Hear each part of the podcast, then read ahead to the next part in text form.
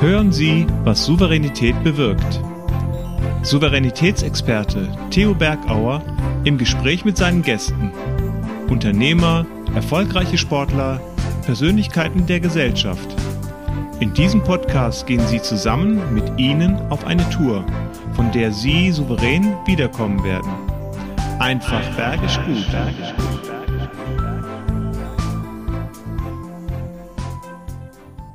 Ich liebe die Berge und ich liebe die Menschen. Und ich liebe die Berge deshalb, wenn ich dann noch Menschen dort treffe bei einer gemeinsamen Veranstaltung, wo wir beide Keynote-Speaker waren zu dem Thema die Kunst des Scheiterns. Ich durfte über das Scheitern im Sport sprechen, äh, wie es Athleten geht und was sie tun, um gestärkt aus diesen Niederlagen aufzustehen. Und jemand, der hat über das, die Kunst gesprochen. Ja, wie kann sich Kunst entfalten und wie kann jemand auch zum Ikarus werden und sich die Flügel verbrennen und total abstürzen. Wie geht's denn, diese Hürden zu überwinden, die ihr hinten im Hintergrund seht? Was hast du, um wieder aufzustehen? Wie viel Kraft nimmt dir dieses Hinfallen, dieses Scheitern? Und wie kannst du diese Energie umdrehen in eine richtige neue Aufgabenstellung, eine Vision, in einen neuen Lebenssinn, was zurückzugeben, Schön, dass wir darüber sprechen und ich freue mich auf meinen Gast. Und lass uns gleich mal mit seiner neuen Vision einsteigen. Hier ist er mit seiner neuen Vision, Helge Achenbach. Also wir sitzen jetzt hier im ersten Abschnitt sozusagen unseres Kultur- und Parkprojekts. Ähm, wir haben vor drei Jahren diesen Hof übernommen. Der war damals noch ein da niederliegendes Projekt, stand über zehn Jahre leer.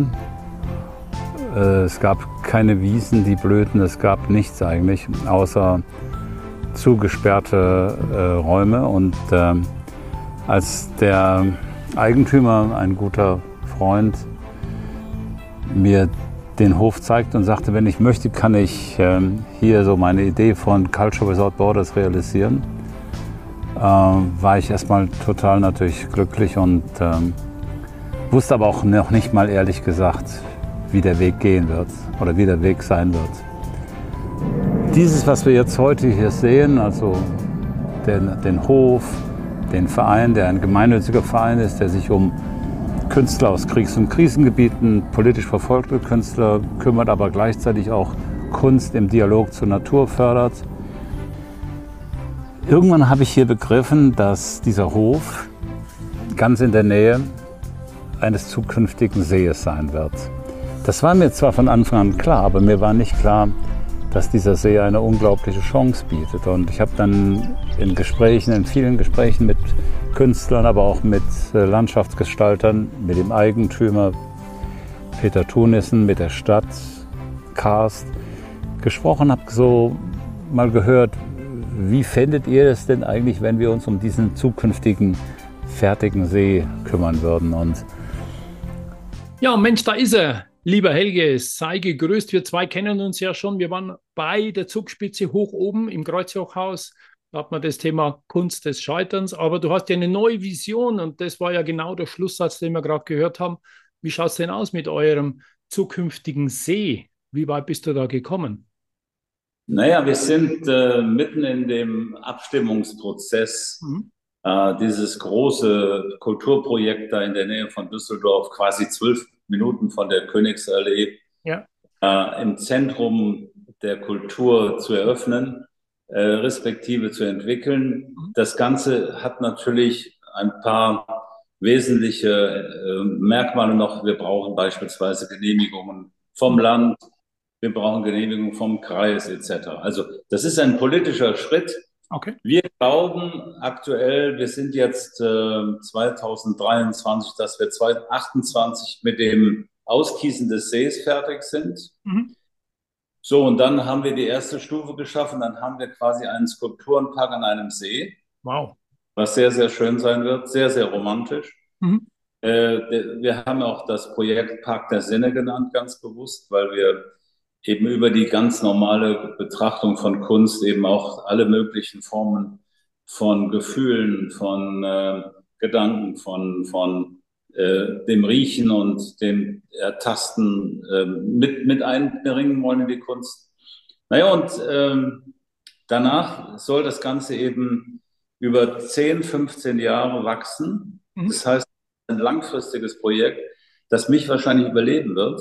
Ja, ja das ist, wenn man 71 ist und äh, ein solches Projekt anstößt, äh, kann es sein, dass dann irgendwann mal die Nachfolgegeneration sagt, der Alte hat es damals initiiert und wir haben es fertiggestellt. Also Fertigstellung des Projektes ist ungefähr dann in 2043. Ja, also das heißt ja auch Culture without Borders, also die Altersbegrenzung sollte keine Grenze sein. Gehen wir mal davon aus, dass du das auch noch erlebst. Das wünsche ich dir und äh, ich habe ja, dich. Zumindest Phasen, Teile davon. Ne? Ich will dich da drin noch baden sehen. Ja, ja, genau. Ja, ich habe dich gesehen, ich habe dich erleben dürfen und ich schätze dich, ähm, der immer visionär ist. Und äh, deshalb ist es toll, dass du unser Gesprächspartner bist, jemand, der Lebenserfahrung hat, jemand, der auch schon Unternehmertum bewiesen hat. Äh, ich denke, Monkey Island in Düsseldorf, da war ich auch schon, da kannten wir uns noch nicht. Oder halt äh, als Gastronom und sogar auch Präsident eines namhaften Fußballvereins. Also eine Geschichte, immer wieder neue Dinge angeschoben und deshalb ist es auch toll, dass du die neuen Dinge anschiebst mit dem Park der Sinne und mit eurem Verein dazu. Ja, schön, dass du die Zeit hast, lieber Helge. Sehr schön. Ich äh, bin, bin gerne Botschafter meines Vereins. Ja, und das ist gut so. Was hat dich denn dazu gebracht, ähm, diese Grenzen aufzubrechen und jetzt äh, anderen Künstlern auch eine Bühne zu geben? Ist es so ähnlich wie uns Talenten, eine Bühne zu geben, dass sie sich entfalten können im Business? Klar, natürlich, äh, wenn ich jetzt, wenn ich jetzt mal so äh, rückblicke auf, mhm. auf, mein, auf mein aktives Leben, war es ja immer so, dass ich projektbezogen gearbeitet habe. Ja. Ob das beispielsweise für Volkswagen AG war, als ich mhm. die Volkswagen-Gruppe weltweit in internationale Museen gebracht habe. Mhm. Äh, damals in, in, in äh, Campo Bahia mhm. haben wir wunderschöne Fußballdorf zusammen mit dem Christian Hirmer und DFB gemacht und ich habe dann 14 internationale Künstler nach Brasilien geholt, mhm. die gesorgt haben, dass die Stimmung zu dem tollen Team, was damals beim DFB war, dazu geführt hat, dass wir eine Weltmeisterschaft gewonnen haben. Und äh, so habe ich also über viele, viele Jahrzehnte eigentlich ja immer sehr stark den Kunden im Fokus gehabt. Super. Projekt im Fokus gehabt ja. und habe dann für den Kunden und für das Projekt das Richtige versucht zu machen. Mhm.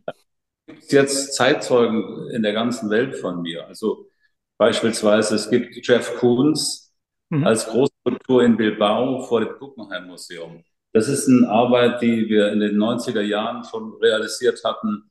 Damals, als Chef Koons unbekannt war, kein Geld hatte und ich ihm die erste große Außenskulptur für die Documenta in Kassel 92 finanziert habe. Mhm. Oder eben in Frankfurt vor dem Messeturm hämmert seit über 20 Jahren der berühmte Hammering Man von Jonathan Borowski. Mhm. Und sozusagen ein Zeichen, äh, dass nicht nur das Geld äh, eine wichtige äh, Geschichte ist, sondern auch die Arbeit dazu. Ja, die Arbeit und der Spürsinn. Du bist ja wie so ein Trüffelschwein wahrscheinlich, die den Spürsinn hat. Ja, der hämmert da gerade wieder im Hintergrund. Genau. Ja, nimmst du den Spürsinn, ähm, Talente oder, oder, Möglichkeiten zu erkennen?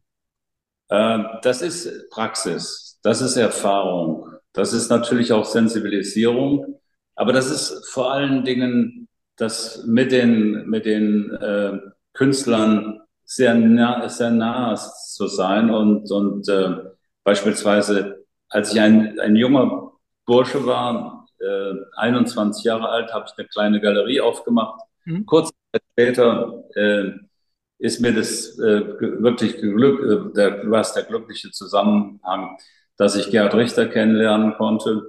Er war damals Professor in der Düsseldorfer Akademie. Mhm.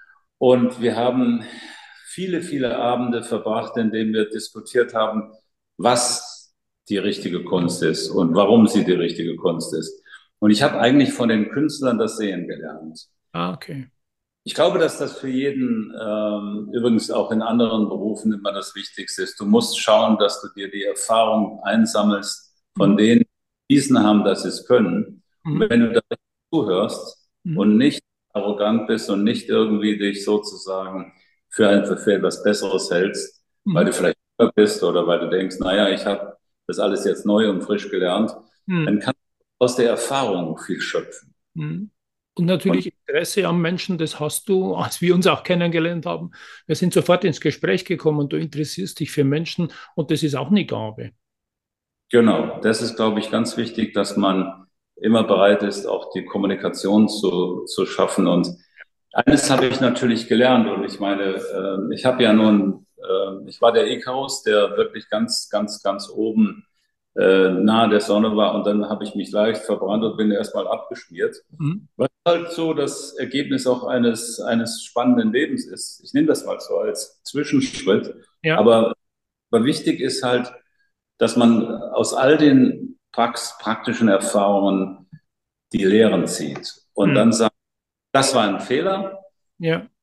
Werde ich nicht mehr machen, ich werde verhindern. Und es gibt einen Begriff, den ich gelernt habe für mich, auch wenn das im Geschäftsleben manchmal schwierig ist, radikal ehrlich zu sein. Ich mhm. glaube, wenn man radikal ehrlich ist, dem Kunden gegenüber oder dem, dem Mitarbeiter gegenüber ja. eine ganz klare Position einnimmt, dass das hilfreich ist. Mhm. Auch in vielleicht merkwürdigen Zeit, in der wir gerade leben. Oder vielleicht genau deswegen. Also ehrlich ist ganz wichtig. Wir machen Rast mit Theos einfach bergisch guten Tipps. Raus aus dem Tal, raus aus dem Tal. Es fällt dir sehr, sehr schwer, aufrichtig ehrlich zu sein. Damit dir das zukünftig leichter gelingt, gebe ich dir mal folgende drei Tipps. Erstens, Lügen ist viel zu kompliziert. Weißt du auch warum? Weil du musst dir genau überlegen, wem hast du was gesagt, wenn du unterschiedliche Informationen gibst. Zweiter Punkt ist, gebe einfach Fehler frühzeitig zu. Fehler können passieren, aber es ist viel sinnvoller und vernünftiger, Fehler zuzugeben, damit die Schäden sich in Grenzen halten. Und drittens, sende ich Botschaften. Spreche über deine Gefühle, wenn du ehrlich bist. Äh, und auf die Wirkung, wie das, wie andere mit dir umgehen, welche Wirkung es auf dich hat. Und dann wirst du sehen, es wird richtig bergisch gut und du bist radikal ehrlich. Ich wünsche dir viel Spaß auf diesem Weg. Und ich glaube auch, und das sagt jemand, der das wirklich sozusagen als gebeuteter Mensch dann auch erfahren hat, Integrität. Mhm. Also Integrität läuft gar nichts. Und man muss die Integrität spüren und man muss sie leben. Mhm. Und jedem jungen Menschen kann man nur sagen, versuch einfach, dich an der Wahrheit zu orientieren. Ja. Mach keinen Bluff nicht rum. Das fällt alles zurück. Und es gibt das berühmte Wort Karma. Mhm. Äh, du einmal äh, in die Scheiße gefasst hast, wirst du die Scheiße nicht mehr los. Ja, und die offene Klarheit, die radikale Klarheit und Ehrlichkeit ist ja auch deine Aussage, die ich liebe. Du sagst, ich war Opfer und Täter zugleich ähm, in der Situation, die damals passiert ist. Und äh, die Lehre daraus, jetzt was Positives zu machen, eben diese Kulturen anderen zugänglich zu machen, jetzt noch eine sinnstiftende Tätigkeit. Das ist wirklich sehr, sehr respektvoll. Mhm. Ja, und das ist natürlich ähm, einerseits, ähm, sagen wir mal, das, was mir passiert ist, ich würde jetzt mal sagen, das habe ich mir selbst zugemutet. Ne? Das war ja am Anfang, als ich so quasi in der, in der äh, Urput der Justiz war, wollte ich das ja gar nicht einsehen, weil, weil ich das wie so ein Kavaliersdelikt äh, empfand, mhm. Herrn Albert ein bisschen mehr Provision wegzunehmen, weil er so geizig war. Ne? Mhm. Aber dass ich diesen Fehler gemacht habe, war dann für mich irgendwann klar. Und als ich das dann begriffen habe, wurde mir das natürlich leichter. Mhm. Ich merke eines, und das ist eine Erfahrung, die ich ähm, natürlich jetzt auch noch manchmal mache, und das macht mich dann manchmal sauer oder auch bitter, äh, aber ich kann damit auch umgehen. Medial bin ich verheizt worden, weil die Systeme der Galeristen und mhm. Kunsthändler mich sozusagen äh, in die, die böse Bubenecke gestellt haben. Und äh, ich werde heute noch quasi äh, medial von, von FAZ und Handelsblatt und Süddeutscher und TZ mies verfolgt, nicht objektiv begleitet. Und ähm, ich habe jetzt ja gerade die Filmpremiere gehabt vor ein paar Monaten mit meinem Film Der Illusionist. Mhm der ist total kritisch und stellt mich da, wie ich war und mit all den Fehlern. Und trotzdem kommt dann in der einen oder anderen Kritik vor, naja, er hat sich mal wieder selbst dargestellt. Der, der, der, Illusion, der Illusionist ist auch eine, eine Propaganda von ihm wieder und er macht wieder das, was er immer gemacht hat. Hm. Völlig, völlig äh, unmöglich. Hm. Aber das ist auch das System natürlich, weil das System äh, wird ja auch, und das darf man auch nicht vergessen, jeder Verlag ist letztendlich ein Wirtschaftsunternehmen. Mhm. Und denen geht es um News, denen geht es um Schlagzeilen, ja. die leben auch mit ihrem System. Also insofern muss man sich auch von solchen Themen dann verabschieden und sagen, okay, ich würde jetzt sagen, das Wort Arschlecken. Ja, einfach dicke Kuhhaut kriegen, Eselshaut und sagen, das ist es. Ähm, das, ich glaube, jeden recht machen kannst du sowieso nicht. Ähm, und das ist schön, dass du dich trotzdem an dieser Diskussionen stellst und das Positive weitergibst. Äh, oft das haben Unternehmer eine Propaganda und eine Kultur, die einfach nicht förderlich ist, gerade jetzt in diesen engen Zeiten. Da können sich einige eine Scheibe abschneiden davon. Das ist immer ganz interessant. Ich gehe dann in so einen, ich, ich habe das zehn, zwölf Mal jetzt in diesem Jahr erlebt. Ich bin dann in die Premieren gegangen, die an unterschiedlichen Städten waren, ob Berlin, Hamburg, Köln, Düsseldorf, Essen, wo auch immer. Und du hast am Anfang, habe ich noch so eine Wand gegen mich. Mhm. Wenn dann der Film vorüber ist, wird diskutiert und dann kommt es auf den Punkt und je mehr ich mit den Menschen dann im Dialog bin, desto mehr begreifen sie. Und am Ende ist das immer so, am Anfang waren es vielleicht 10, 15 Prozent, die gesagt haben, der böse Achenbach und heute, und danach ist es dann so, dass ein, zwei, drei noch überbleiben. Aber der Rest ist Seite und das ist für mich unheimlich wichtig, dass ich diese Versöhnung hinkriege. Mhm.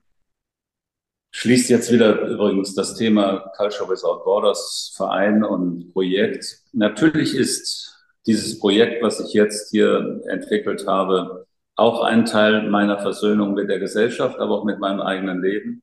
Mhm. Und äh, es macht mir unglaublich viel Freude, nicht kommerziell in einem gemeinnützigen Verein zu arbeiten, und dafür zu sorgen, dass Künstler entdeckt werden, dass Künstler eine neue Form von, ja. von Präsentation erfahren. Und wir haben ja in der Zwischenzeit aktuell zwei ukrainische Künstlerinnen bei uns wohnen. Also bei uns gibt's aus Afrika, aus äh, der Ukraine aktuell, äh, aus äh, Palästina äh, mhm. Künstlerinnen und Künstler. Und äh, wir helfen denen, dass sie sich eben auch sicher fühlen und gleichzeitig auch in ihren, in ihren Talenten gefördert werden. Ja, und das ist auch unser Thema ja in Richtung Business, äh, Grenzen aufzubrechen, vielleicht die Grenze auch, viele sagen, ich habe die nicht die guten Mitarbeiter im Unternehmen, ich muss mal außen welche suchen. Ich bin genau das Gegenteil. Mach mal die Augen auf, du hast so viele Talente schlummern im Unternehmen, brich mal da die Grenzen ab, schau in Töchterabteilungen, äh, such den Menschen, der am richtigen Ort sich empfallen kann und sperr ihn nicht ein. Ähm, wir haben kein Recht, Menschen an ihren Arbeitsplatz einzusperren. Das ist genau deine Aussage auch übertragen aufs Business. Genau. Und, und da sage ich nochmal eines, was auch ganz wichtig ist. Bereit sein, Grenzen zu sprengen. Mhm. Also nicht immer nach dem alten Muster laufen, sondern wirklich auch zu experimentieren. Ja. Bereit sein, sagen so, ich möchte etwas ändern. Ja. Und weil ich ändern möchte, kämpfe ich dafür. Mhm. Man, dass man das auch für seine eigene Sache macht und keine Angst hat. Ja. Wir machen Rast mit Theos einfach bergisch guten Raus Tipps. aus dem Tal, du hast Angst. Raus aus dem Tal, du hast Angst dafür, deine eigenen Grenzen zu sprengen. Wie dir das gelingt, dass du Freude darauf hast, mal Neues auszuprobieren, ich gebe dir mal folgende drei Tipps. Erster Tipp ist, wer nicht wagt, der nicht gewinnt. Ja, dieses Sprichwort heißt, du musst ein Risiko eingehen. Aber sorg dafür, dass dein Wagnis, dein Risiko absehbar ist. Dann wirst auch du gewinnen. Zweiter Punkt ist, sprenge wenigstens deinen Gedankengang, sprenge deine geistigen Grenzen im Kopf, die Blockaden, die du hast. Da ist vieles möglich im Kopf. Lass es schon mal zu. Und drittens, jedem Neuanfang, da wohnt ein Wunder inne, ein Zauber. Lass dich ein. Ich wünsche dir viele zauberhafte Momente mit neuen Dingen, die du angehst. Und dann wirst du sehen, es wird richtig bergisch gut. Genau, und unser Vortrag von damals in Garmisch war ja auch die Kunst des Scheiterns. Du warst da einer, der wirklich mit der Kunst gescheitert ist, aber jetzt wieder in der Kunst ist. Und ich habe das Thema hinten, deshalb haben wir auch da oben das Trikot wie gehen wir denn im Sport um mit dem Scheitern? Wir wollen bloß immer Erfolge hören, aber auch das mit der Kunst des Scheitern umzugehen. Viele haben ja Angst, in neue Positionen zu gehen, eben nicht dieses mal verändern, weil sie Angst haben, sie könnten Schiffbruch erleiden. Und da bist du für mich ein tolles Vorbild, um für alle unsere Zuschauer und Zuhörer auch mal scheitern zu dürfen. Wir müssen das zulassen. Ja klar, also wenn ich jetzt mal äh, darüber nachdenke, wie wir Christen hm? da selbst bei einem Gebet sagen, vergib uns unsere Schuld, wie ja. wir auch unseren Schuldigern.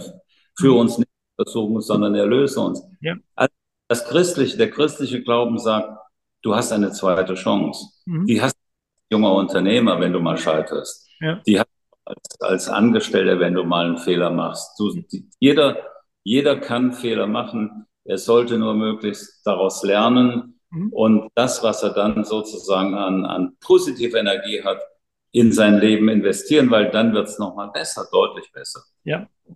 Ich glaube, das ist ein ganz wichtiger Punkt. Mhm. Und das ist auch für die jungen Talente, einfach mutig anzugehen und sagen, ich kann einen Schritt zurückgehen oder das Scheitern gehört mit dazu. Und meine Olympiasieger Weltmeister, die sind alle einmal mehr aufgestanden, als die anderen liegen geblieben sind. Das ist die Kunst, sich da nicht kaputt gehen zu lassen. Und da, glaube ich, braucht man ein Umfeld. Ich habe letztens bei dir im Podcast gesehen, die Dankbarkeit deiner Familie. Wie wichtig war dir denn in dieser Situation dein Umfeld wieder aufstehen zu können und deinen neuen Weg zu gehen?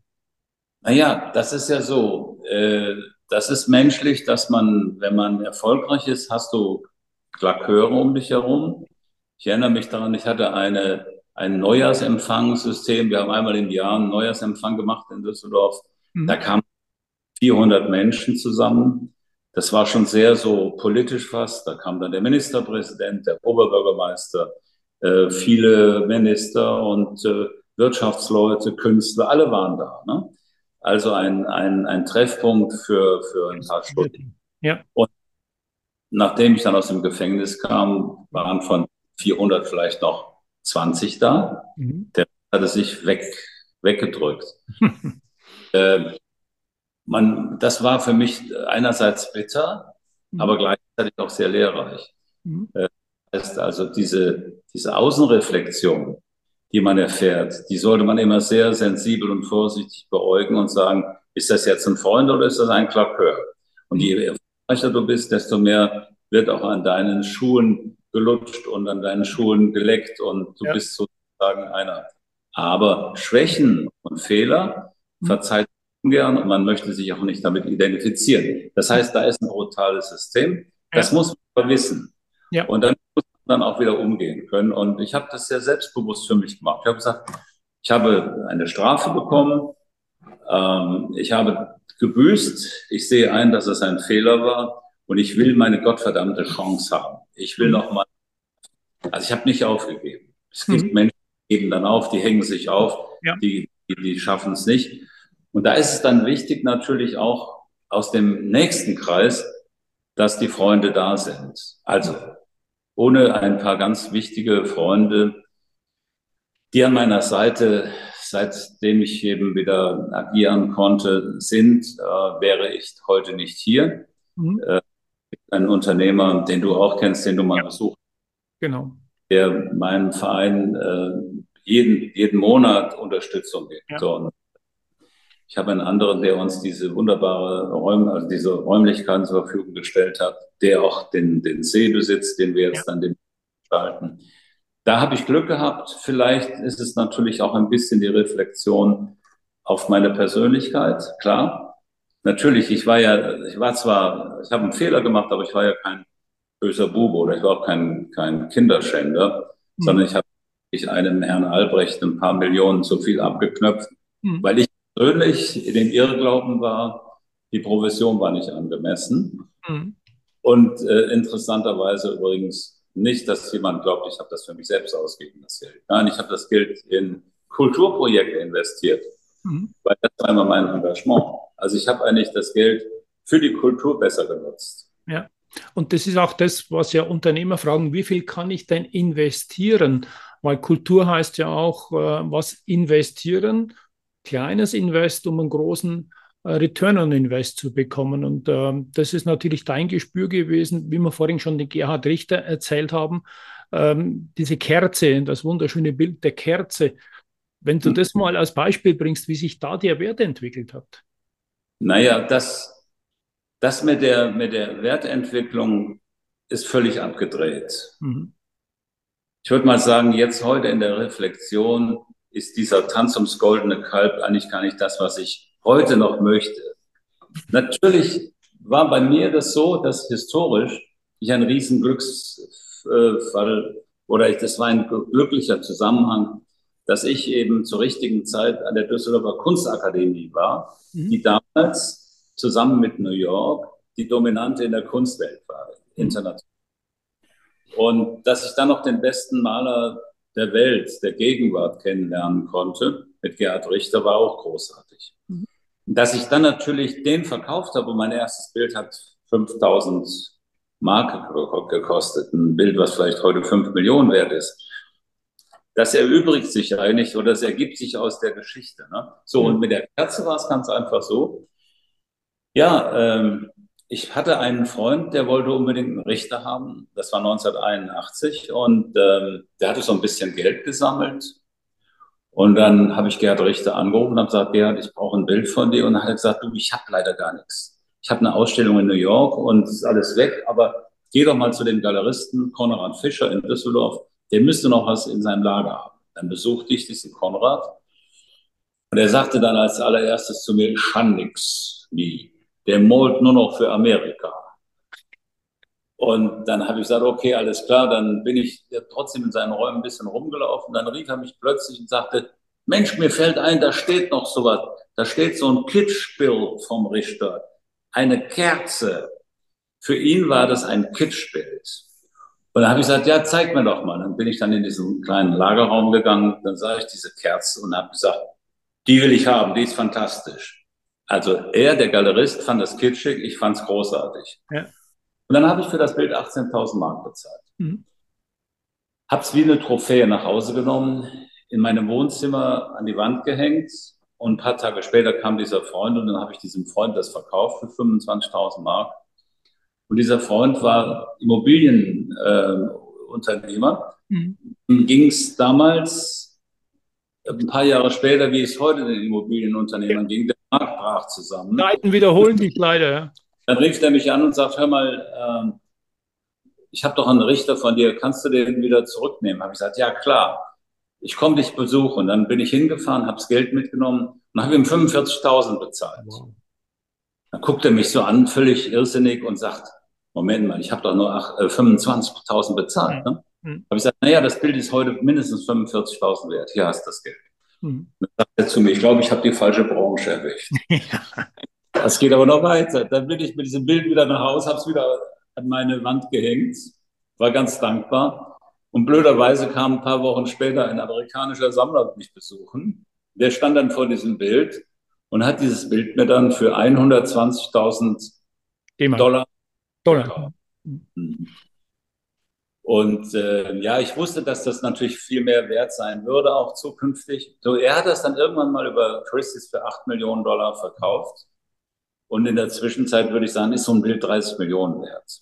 Absolut verrückt. Ja, und jetzt Frage, Jetzt ist ja die Frage, warum, warum passiert so etwas? Und da ist es ganz simpel. Es geht dann um einmal die Qualität natürlich. Der beste Maler der Welt hat natürlich auch in jedem Land der Welt Fans. Mhm. Und äh, ich würde mal sagen, er hat eine so unglaubliche Sogkraft, Gerhard Richter, dass jeder Milliardär dieser Welt so ungefähr, der sich mit moderner Kunst beschäftigt, mhm. Kunst kaufen will von ihm. Und das drei Preise. Da sind wir alle der Meinung, dass das ein bisschen zu viel ist, weil, aber es ist halt wie, es, wie an der Aktienbörse, da wird halt spekuliert und es geht nach oben. Äh, das hat natürlich die Entwicklung von Kunst an der einen oder anderen Stelle auch geschädigt, weil ich finde, es darf nicht immer nur dort um Geld gehen, auch wenn das möglicherweise äh, ein Gesetz ist, kann ich nur eines sagen. Heute für meinen gemeinnützigen Verein, wo ich Künstler zu Projekten bitte, die ein kleines Honorar kriegen, die von uns die Handwerker zur Verfügung gestellt bekommen, mit denen wir was machen. Da ist eine ganz andere Stimmung am Ende, wenn die Arbeit fertig ist. Mhm. Da geht es um Kunst und nicht um das Geld. Ja. Und das ist ein Punkt, der, wenn man das ganz ehrlich sieht, das größte Problem ist, dass das Geld die Welt versaut. Mhm. Dann immer nur noch dieser gierige Blick mhm. und irgendwie Manipulationen, alles das ist dann plötzlich ja. wieder ein Thema. Ja, da kommt mir das Beispiel ja gerade mit Fußball, hat man ja vorhin auch. Und wenn man anschaut, es geht nicht mehr um Fußball, es geht um Geld und damit ist der Fußball zweit-, dritt- oder viertrangig geworden. Und wir haben die deutsche Nationalmannschaft, die du damals in Brasilien ganz anders erlebt hast als jetzt. Und da, glaube ich, ist auch ein Effekt davon, dass es nur noch um Geld geht und nicht mehr um den Sport an sich. Ja, und ich frage mich jetzt mal, heute Morgen oder gestern habe ich gelesen, äh, der, der M, M, wie heißt der M, äh, der, der französische Fußballer da? Macht mir nicht fragen, Fußball ist nicht mein, mein Favorite Sport. Der soll jetzt nach Saudi-Arabien für 300 Millionen wechseln. Mhm. Mbappé oder so heißt er. Mhm. Ne? Auf jeden Fall äh, 300 Millionen. Und das ist ein Gesamtpaket, was eine Milliarde wert ist. Und die Saudis zahlen das. Ja. Da kann ich nur sagen, okay, das ist ja alles okay, aber die Saudis sollen sich zuerst mal darum kümmern, dass die Kinder nicht verhungern in der Welt. Ja, das ist ganz klar. Ja. Also ich finde, dass so etwas Perverses und Obszönes und ich meine, an der Stelle sehe ich es mhm. einfach, äh, als einfach unerträglich. Ja, da gebe ich dir recht und da ist eben das, was Geld anstellt und schön, dass wir deine Meinung dazu hören, deine offenen, klaren Worte und deine Expertise und das schätze ich halt so. Welche Tipps gibst du den Unternehmen, wenn die investieren in Talente, so wie Kunstwerke, so zum Beispiel wie ein Kunstwerk, das hinten bei dir im Hintergrund ist, dieser Mann mit blauer Latzhose, mit genau. Blau. Ähm, was, was spricht da dafür? Das könnte ja auch ein Mitarbeiter sein, der jetzt sichtbar ist. Ähm, warum ist das jetzt gerade so ein tolles Werk und äh, wo könntest du das zukünftig sehen? Das ist äh, sehr interessant. Mhm. Das Bild hat gerade gekauft die Albertina in Wien. Mhm. Das bedeutendste österreichische Museum, dieses Bild. Genau, und ähm, für einen sehr bescheidenen Preis. Mhm. Das ist ein Bild einer palästinensischen Malerin. Und das, was, sie, was wir da sehen, ist ihre Familie, äh, bei der sie in der Normandie als kleines Kind gelebt hat. Und sie malt sozusagen ihre Lebensgeschichte, ihre traumatische Lebensgeschichte, die beeinflusst war von, von Krieg und von Vergewaltigung und von furchtbaren Sachen und die komplett ihr Leben äh, wiedergefunden hat durch das, was sie nämlich tut, nämlich die, die Malerei als, als, als Heilmittel zu sehen. Und äh, sie hat grandiose Bilder gemalt. Ich bin ganz stolz, dass sie bei uns im Augenblick Gast ist und äh, wir ihr auch helfen können, mit dem einen oder anderen Museum in Kontakt zu bekommen. Ne? Also, also insofern ist das gut. Ja, also ein Mentor zu seinen Gönnern, zu seinem Förderer und das ist, glaube ich, wichtig, um jungen Talenten auch die Chance zu geben, in ihrem Netzwerk Gönner, Netzwerk zu haben und schön, wenn du da Einblicken hast, lassen. Und welche drei Tipps gibst denn du Menschen, die okay. ihrer Karriere arbeiten wollen? Genau. Ich würde mal grundsätzlich sagen, wenn ich etwas mit Kunst machen möchte, würde ich mich erstmal auch beschäftigen damit. Mhm. Also würde ich sagen, mach doch Kontakte zu Museen, mhm. Kunstvereinen, zur Hochschule. Ja. Geh nicht zu den Galeristen grundsätzlich, weil die Galeristen wollen dir eh nur das verkaufen, was sie verkaufen wollen. Da ist die Objektivität nie so ganz echt. Ne? Eingeschränkt, ja. Aber geh doch mal in ein Museum und sprich mal mit einem Kurator Mhm. Sammel, sammel Erfahrung, dass mhm. das ein Guck Kunst, ja. geh Ausstellungen. Und dann ist das nächste, vielleicht besuchst du Künstler. Man kann ja, jeder Künstler freut sich doch, wenn man mal ihn besucht und spricht mit den Künstlern über die Arbeit und frag auch mal, welches Künstler er wiederum gut findet oder welche Künstlerin das gut findet. Mhm. Also beschäftige dich damit, mhm. bevor du den, den, den Punkt machst, jetzt loszulegen. Ja. Und glaub, glaub dem Handel nicht unbedingt immer. okay. Die sind, da wird immer nur ein bisschen versucht, oben drauf zu packen. Und mhm. letztendlich am Ende geht es ums Verkaufen. Darum, für die Künstler ist es wichtig, dass verkauft wird. Aber es, es gibt ja noch andere Werte. Also du siehst, ich bin völlig auf einem anderen Trip. Ja, völlig klar und das ist schön so. Und äh, das ist auch das, was wir mitnehmen dann. Wir sprechen auch von künstlicher Intelligenz, geht ja im Moment durch alle Medien. Ja. und du bist ein Mensch. Und ich glaube, der Mensch wird im Mittelpunkt sein und auch seine Intelligenz, sein ja. Kunstverständnis, da lässt sich vieles ableiten. Macht fast den Spaß, einen zweiten Talk zu machen, aber ich bin hochzufrieden und das, glaube ich, sind auch unsere Zuhörer und unsere Zuschauer, so viel Einblicke in dein wirklich facettenreiches Leben zu haben, mit dem Happy End äh, jetzt was zu tun. Und wir drücken dir und euch, dem Verein, die Daumen, dass all die Grenzen aufbrechen, auch die Behörden den grünen Licht geben, sodass eure neue Vision, diese Kunst am See, dieses ja, Natur und Kunst und Stimmung und alle Sinne ähm, mit zu stärken. Du hast die Sinne bei mir und bei unseren Zugehörigen geöffnet. Ehrlichkeit zahlt sich aus. Rede mit den Leuten, mach dir ein klares Bild und sei immer ein Visionär, auch wenn du auf der Schnauze liegst.